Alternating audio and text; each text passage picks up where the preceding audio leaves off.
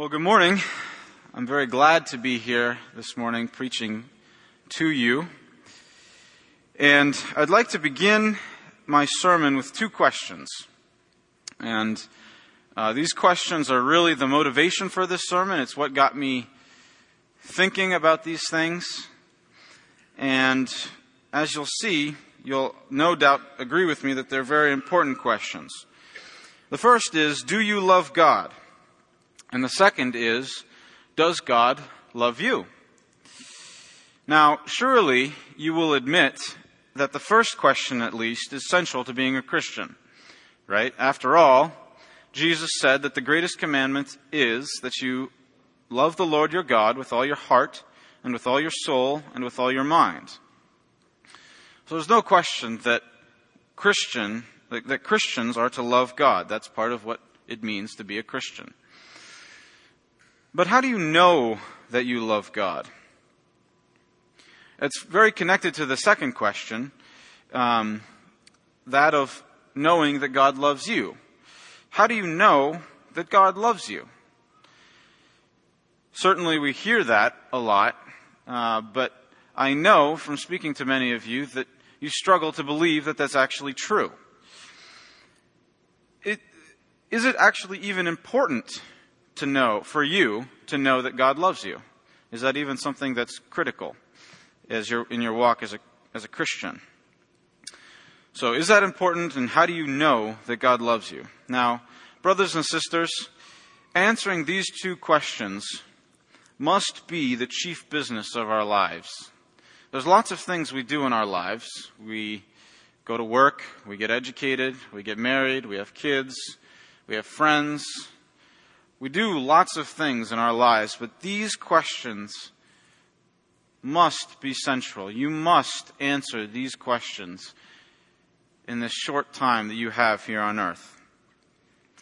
Nothing less than the fate of my soul and your soul is in the balance as we answer these questions, for at the end of this life, which is very short, we will stand before the judgment seat of God.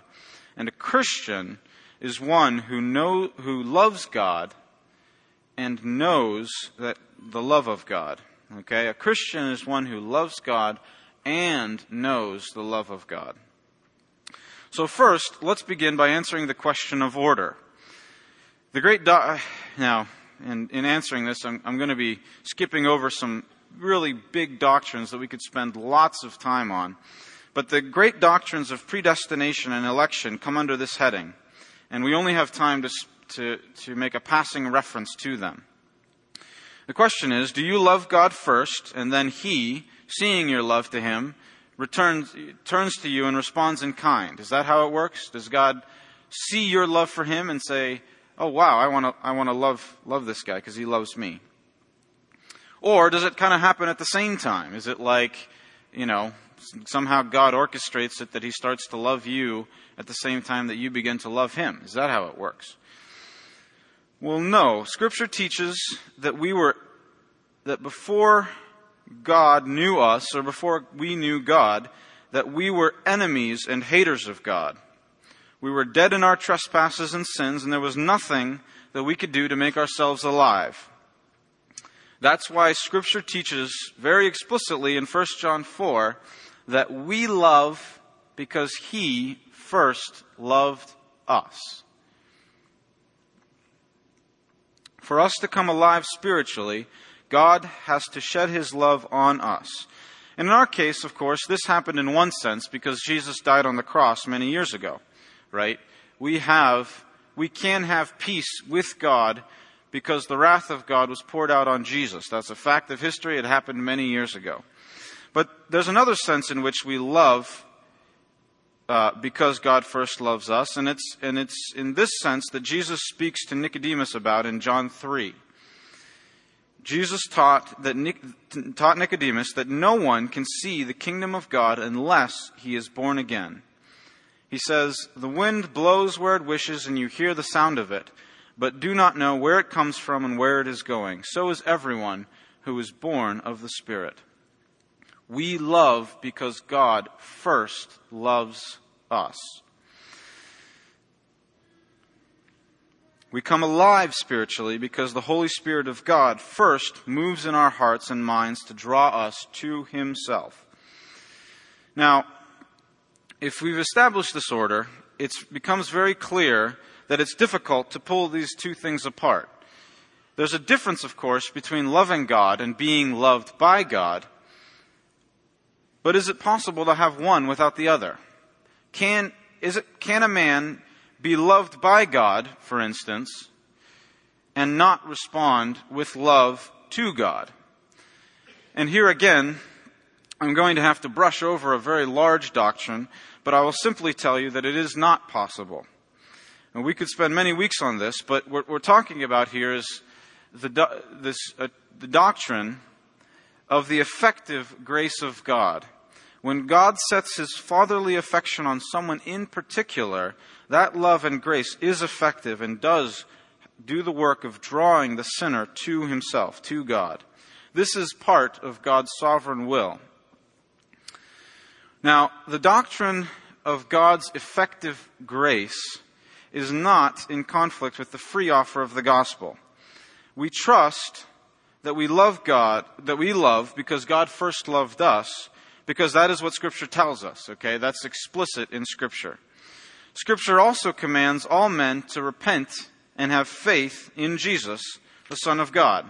These things are clear and obvious. There's many place passages in Scriptures that teach it. Now, the secret will of God, by which he saves some and not others, is not clear and open to us, right? And you are not to use, I am not to use God's secret will to tell me, so you're not to use God's secret will to tell me that the offer of peace with God through Jesus Christ is somehow not available to you. I'm here to tell you today that it is. It's in the pages of Scripture. It's written to you. You can read it. It is an offer to you. So, uh, God's secret will is not in conflict with the free offer of the gospel to all men. It's also not in conflict with the warnings in Scripture to be careful that you not come short of the grace of God. If you look at Hebrews 12, beginning with verse 15, it says, See to it that no one comes short of the grace of God that no root of bitterness springing up causes trouble, and by it many be defiled. That there be no immoral or godless person like Esau, who sold his own birthright for a single meal. For you know that even afterwards, when he desired to inherit the blessing, he was rejected, for he found no place for repentance, though he sought it, sought for it with tears. Now, this passage does not mean that in regards to the secret will of God, that God's love can be ineffective. It's, it's not as if God's grace somehow fails some people. Okay? Instead, it means that the free offer of the gospel that we find in Scripture is real, and it's warning us against turning away from it. It's warning you and me against turning away from the magnificent, large, open, invitation of the gospel. Now, the warning specifically mentions bitterness and the immoral and godless man Esau. And I want to highlight these things because often when you're, when you're dealing with someone who, who struggles to, to know and believe that God loves them, you're struggling with someone, or you're talking with someone who's very bitter and angry. And, um, and so it's fitting and it's kind of God that He has given us this passage in Hebrews that specifically mentions these two things the bitterness and the immoral and godless man Esau in this passage, as it exhorts us to, not, to, to be careful that we not come short of the grace of God. So, bitterness and immorality, they, they, they're part of the same package, they go together. But let's start with bitterness. And I'll take a step back from there also and say that anger and bitterness go together. Very much so. Um, and so let's, let's start and say, okay, what is anger? Well, uh, there's a small group here, I believe, that's been reading the book Uprooting Anger. You, uh, is that Jeff Ewer's group? Oh, it's Pro Curtis's group. All right. Uh, Jeff's in it. That's right. Okay. Well, it's a, it's a very good book, and I, I do recommend it. Um, but it gives a definition of anger that I'm going to paraphrase here that it actually stole from Richard Baxter. And, and my paraphrase is that anger is the rising up in the heart of passionate opposition against a perceived evil which gets in the way of or hinders us in some desired good. Okay, so it's a bit obtuse way of saying it, but the gist is we think that something is good and we want it. We desire it. And somehow something gets in the way of what we want. And so our response is full. You know, Baxter says, rising up in the heart of passionate opposition. Okay, our response is passionate. We're opposed to somebody getting in our way.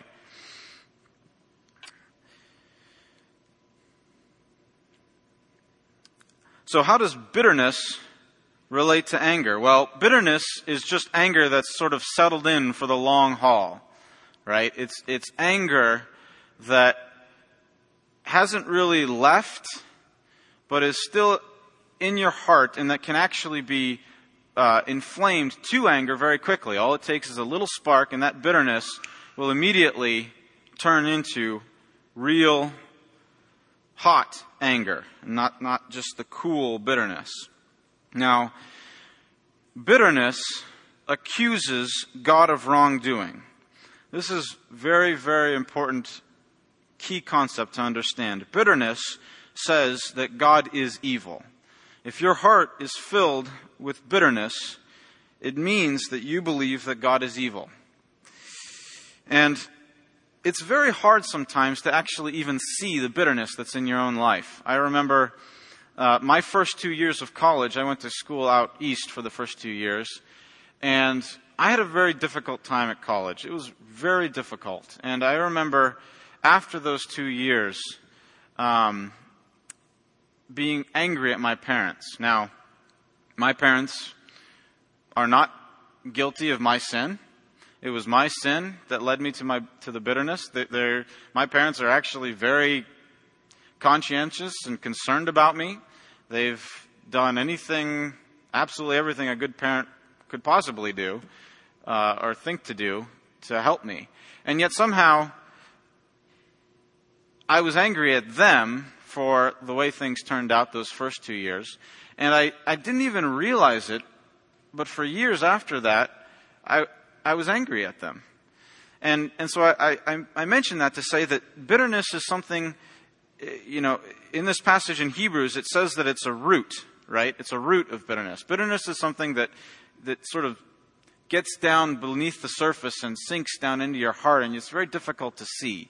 And so we actually, just like pulling weeds is difficult because you, you have to get to the root of it, it's very difficult to, to, to see ang- or bitterness and, and deal with it effectively because you have to work at finding it and seeing it. I had to actually, well, I, I, I believe that it was my, actually, the, the kindness of God through my mother um, that helped me to see my bitterness. Uh, but it took her, she was on the phone with me, but it was it amounted to basically her punching me in the face to, to see, for me to see that I was simply bitter. And if you know my mom, you could, you'd understand that that's something she could have done. Um, so, but another thing about bitterness, though, is that it's often beneath other sins. And specifically, I think of the sins of escape, right? It's beneath the sins that we give ourselves to because we're unhappy with the circumstances that God has given us. And these sins are pornography, the sins are addictions, drug and alcohol addictions. Um, these types of sins are often motivated, often fueled by bitterness and anger at the, at the things, at the place that God has put us right now. And so that's why, um, uh, that's why, again, this Hebrews passage is so very helpful because it links coming short of the grace of God and this bitterness to the immoral and godless person Esau. What did Esau do? Rather than trusting God with his hunger, he sold his birthright for a, a cup, a, a bowl of soup, right? He sold his birthright for some food. That's the story of Esau. Uh, he sold his birthright for a single meal. In the same way, we're willing to, to trade in the very real and precious and, and, and weighty promises of God for the cheap imitations that, that are not lasting. Uh, we traded in, we, we trade in the kindness and mercy of God for our addictions, for our pornography, for our lust, for our alcohol, for our novels, whatever it is. And we escape rather than, than trusting God. So the question is, how can I be free from, the, from this bitterness and begin to know the love of God? Because it's really the same question. How, how can you begin to know the love of God? How can you become convinced that God loves you? It's, it's connected to this question of how to be free from bitterness and anger at God uh, for our circumstances. The first thing is to recognize this and confess it as sin. This is where we must begin. This is understanding the truth of the doctrine of depravity. Just imagine for a minute that actually God is the one who is righteous and holy, and you are the sinner. Just imagine it. All right? it's true. Recognize that you are the one who is accusing God of, of sin, and yet you are the one who is sinful. And stop accusing God of wrongdoing. Okay? This is confess this bitterness, this anger as sin, because that's what it is. Next, we need to humble ourselves and believe the Word of God. And this really is, um, this really does take humility. Because, like I said before, the truths and the promises of Scripture are there for everybody to read. They're there for you to read. God's offer of the free grace of the, God, uh, the free grace of God through Jesus Christ is available to you. It's right there in Scripture. Um, for instance, Jesus says, Come to me, all you who are weary and heavy laden, and I will give you rest. Is, is Jesus a liar? Is he lying to you? Or is that true? Is it true that Jesus will give you rest? It also says, he also says, uh, For God so loved the world that he gave his only begotten Son, that whoever believes in him will have eternal life. Is this true? Is Jesus lying to you? Or, or is it true? It's true. Also, in Isaiah, Come now and let us reason together, says the Lord. Though your sins are as scarlet, they will be white as snow. Though they are red like crimson, they will be like wool. Is God lying to you when He's inviting you to, to come to Him and confess your sins? That He'll wash you and make you, make you pure? He's not lying to you. And it is the proud man, the stiff necked man, who is unwilling to come to God as a sinner. Okay? This, this we have to understand. It's the proud man who is unwilling to come to God as a sinner, broken, in need of God's care. So come to him. He is inviting you to come to him. Come and do it. Leave your pride behind and come to him. And next, we can be free of our bitterness and we can begin to know the love of God by obeying God. 1 John 2 teaches us, beginning with verse 3, by this we know that we have come to know him if we keep his commandments. The one who says, I have come to know him and does not keep his commandments is a liar, and the truth is not in him. But whoever keeps his word, in him the love of God has truly been perfected. By this we know that we are in him. The one who says he abides in him ought himself to walk in the same manner as he walked.